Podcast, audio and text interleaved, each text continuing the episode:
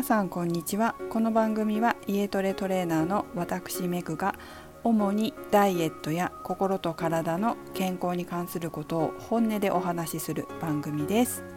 118回目の今日は脳を美に使うをお送りします。私は毎週月曜日の15時から15時25分までの25分間インスタライブをやってます。やったものはアーカイブで残しておいて、えー、皆さんで見れない方とかが見てくださってるみたいなんですけど、まあ、それと同時に自分のレッスンの振り返りをするためにも見ています。例えば言葉は聞き取りやすいかとか分かりやすい説明になっているかとかあと喋りながらだとどうしてもフォームが乱れやすいので自分が正しいフォームでできているのかなどチェックしています。フィットネスクラブでインストラクターやった時は自分のレッスンってなかなかこう撮影してみることってできなかったんですけど今 YouTube とかインスタライブとかやってらっしゃる方はご自分で見れるのでいいですね。それから自分の体型もチェックします。昨日はブログにアップするのにサムネイルを作るために自分の写真をスマホでスクショして撮ったんですけど、えー、皆さん自分で全身写真を撮って客観的に見たことってありますか？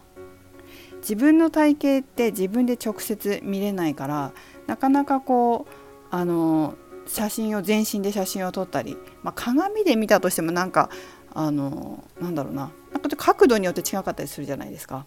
あなんか見にくいなとか客観的にこう見れないななんていうふうによく思うんですけれどもあの、まあ、これで動画で見たりするとすごく分かりますよね。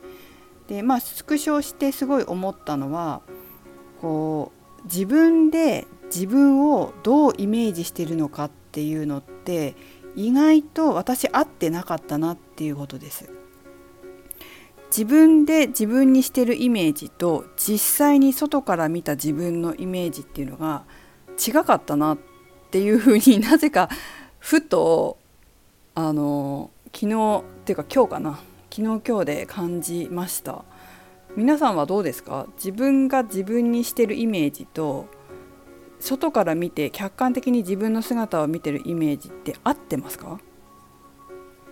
結構これ大事じゃないですか。なんか自分で間違った自分をイメージしてたなと思っていてなんかすごく私の場合は自分自身のことを過小評価してたんだなっていうふうになんとなくこう気がつきました。あの結構ね 自分で言うのもなんだけど案外スラッとしてんだなっていう風に多分周りで見てる方はこう私のことをかっこいいっていう人がいるからあの、まあ、かっこよく見えるんだとかってこう思ってたんだけれどもなんか他人事みたいに思ってたんですよね。ふーんみたいな。そうなんだそういう風に見えんだみたいな感じだったんですけどなんかどっか他人事でなんか自分で自覚ないみたいな感じ。だけど写真撮って昨日見たらあなんか結構ちゃんとしたあのトレーナーっぽい体型してんだなって自分でなんかようやく気がついたっていうか客観的に見れたなっていうふうに思います。最近なんか夫が私のことをマッチ棒みたいな体型って言ってたんですけど確かにねマッチ棒みたいな体型でしたね。小学校の6年生の頃の体型にすごい似ているなっていうふうに思いました。なんか小学校の頃はもちろんあの体重も本当なかったからなんだろう筋肉もなかったしただの本当なんか棒みたいな感じでしたけど、まあ、今はねもうちょっとちゃんと筋肉もあったりあのボディメイキングしてるからもうちょっとあの見れる感じですけどもなんか客観的に自分で自分のことをこうなんだろう判断してなかったような気がして過小評価イメージの中で自分を過小評価してたなぁなんて思いました。まこう自分の実際の見た目とその実際をにあの自分が外から見た自分っていうのと自分の中の自分をイメージ合わせるのってすごい大事ですね。なんかモデルさんとかタレントさんっていうのはそういうのすごい上手って言いますよね。自分をその外から見てどういうふうに自分をこうアピールしていくかっていう何て言うかなマーケティングしていくっていうかさそういうのがすごく上手だっていうじゃないですか。なんかそれが私できてなかったんだなってすごい自分で 反省しましたね。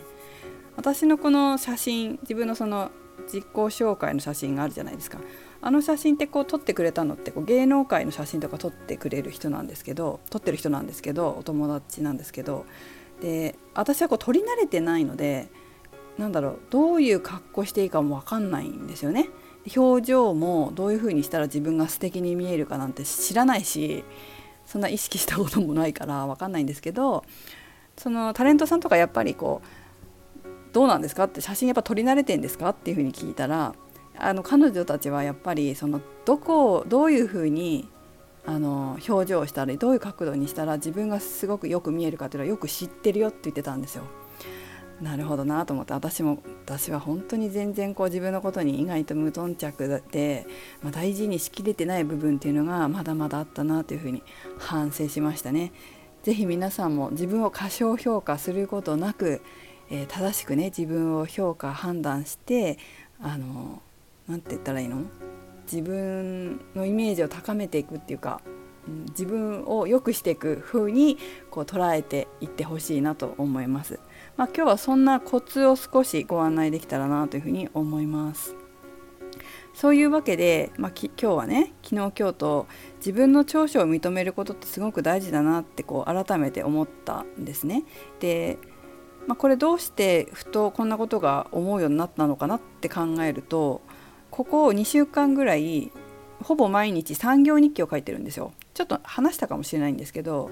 えーと、フラクタル心理学の初級の再受講をずっとずっとしてずっとっていうかまあ明日で4回目かな？なんですけど、まあ、1回目の時だったかな？に先生から産業日記書いた方がいいよっていうことをアドバイスもらったんですよね。で自分が今日頑張ったこととか良かったこととかそういうことを自分で認めたり肯定したりすることを書くんですよ。っていうのもまあ私たちはも大人なのでそういうことを人に依存してはいけないわけですね。人から認めてもらいたいとか人に肯定してもらいたいってこうそれって依存じゃないですかそうじゃなくてやっぱり精神的に自立した大人になるっていうことがすごく大切だから、まあ、成長するために自分で自分を認めるっていうことをするんですけれども、まあ、その一つの手段としてこの産業日記ぜひ書いてみたらっていうことで、まあ、早速書いてたんですね。で、まあ、自分のことだけじゃなくて、えー、他人のことも書くんですよ。自分の両親のこととか、まあ、祖父母のこととか、まあ、夫のこととかなんかその日にあったことで例えば夫がこういうところが素晴らしいなと思ったとかね、まあ、そういうことを書くんですけど、まあ、これすごく大切なんです。で1つ目に知っておきたい脳の仕組みこれはですね深層意識には主語がないっていうことです。表層意識まあ、私たちが普段自分だと認識しているこの意識っていうのは主語を認識するんですけれど深いの、まあ、感情脳のところですねで深層意識っていうのはあの主語を認識しないんですよ。子供の頃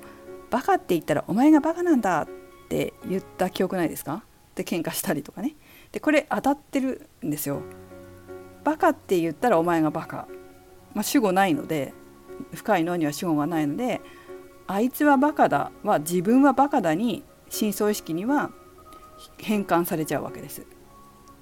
だから人を否定したり見下したりすることは深い脳では自分のことと捉えてしまうんですね。でいつも言うようにそうすると、えー、脳の深い脳で量が溜まってくると、まあ、それが現実化するので現実化するっていうのは投影しちゃうわけですよ。自分が周りの人をそういうふうに投影してしまう。自分のあの自分がそう思ってるから他人もそうなんだろうっていうふうにこう投影してしまうのであの人を否定したり見下したりしていると自分が否定されたり見下されたりするっていうことが起こってしまいます。逆に自分を愛したり自分を認めたりするとそれが量がたまると今度は自分を愛してくれる人や認めてくれるっていう人をこう認識できるようになってくるんですよ。そうするとあのまるで引き寄せられたかのように自分にそういう人が集まってくる。自分の周りにそういう人が集まってくるようになります。だから普段から何を考えてるかっていうのはめちゃくちゃ大事なんです。もう一つですね、えー、ぜひ皆さんやってもらいたいことがあるんですけどあの皆さん自分の体型とか自分の顔って好きですか？私あのまあ今日本当に今日とか昨日にあ自分なかなかいいスタイルしてんだなって思うぐらいだからそんなにこう多分おそらく自分の体のこともう欠点ばっか見てたと思うんですよね。足が曲がってんなとかあの体がこうずれてんなとかね。そんなことばっかり見てたような気がするんですけれどもまあ自分自身の顔のこともそういうふうに見てたんですよ。自分の顔があんまり好きじゃなかった時があったんですけどそんな時にやって、まあ、顔自分の顔が好きになったきっかけがあったんですよ。それはですね最初から全体を褒めるんじゃないんですよ。最初は部分を褒めるんです。一番最初に私がやったのは、まあ、ちょっと今松エクしてるんであんまり見えないですけど私実は自分の地まつげが好きだったんですよ。なんか形が良くて、まあ、すごく長いわけじゃないんですけどくるんとしててね形が良かったんですよ。で最初そこを見つけたんですよね。あ私結構まつげ可愛いなと思って綺麗なまつげしてんなと思って。で、まあ、そういう集中してこう何日かこう見ていくじゃないですか。なんかいいまつげしてんなとかね。いや今日もいいまつげだなとかって。まつげ褒めるって別に良くないですか？別に。眉毛でもいいと思うんですけど。なんか二重まぶたいいなとかでもいいと思うんですけど、まあ、そういうなんか部分を褒めていくんですよ。そうすると脳の仕組みその2でフォーカスすると拡大するっていう仕組みがあるんですよ。つまりこれどういうことかというと例えばあの例えばね、まあ、お付き合いしていた人がいるとしますよ。でお付き合いしてた人のなんかどっか一個嫌な部分を見たらなんか他の部分も嫌なところが見えてきたっていう経験ないですか？私ありまして付き合ってないんだけどこう好きな人がいた時にその人の頭が絶壁だったんですよ。でその絶壁だったことがなんか妙に嫌でそしたらなんか嫌なところばっかり見えてきてしまったっていうことがあったんですよ。すごい失礼な話で本当に申し訳ないんですけどもそんなことでね。すいません。若い頃だったらちょっと許してもらえたら嬉しいんですけど。あのそういうねあのこと。まあ、嫌いな人とかもなんかあの人のああいう性格嫌だと思ったらこう嫌なところがいっぱい見えてくるってあるじゃないですか。まあ、これはネガティブにそのフォーカスすると拡大するっていう仕組みを使ったあの例え話なんですけどこれを逆に使うんですよ。だからそのまつげがすごいいいなって思ったら他のところもいいとこ見えてくるんですよね。例えばそのなんだろう唇の形がいいなとかあとはこのほくろいいなとか肌が綺麗になってきたなとかあと髪の毛が私こう猫っ毛なんですけどストレートにもなるしこうちょっとあの巻くとくるくるってなるんですよ。だから自由自在なんですねストレートにもなるし負けるしいろんな髪型にできてこう変化できるのでだからそういう髪の毛もいいなとかって思うと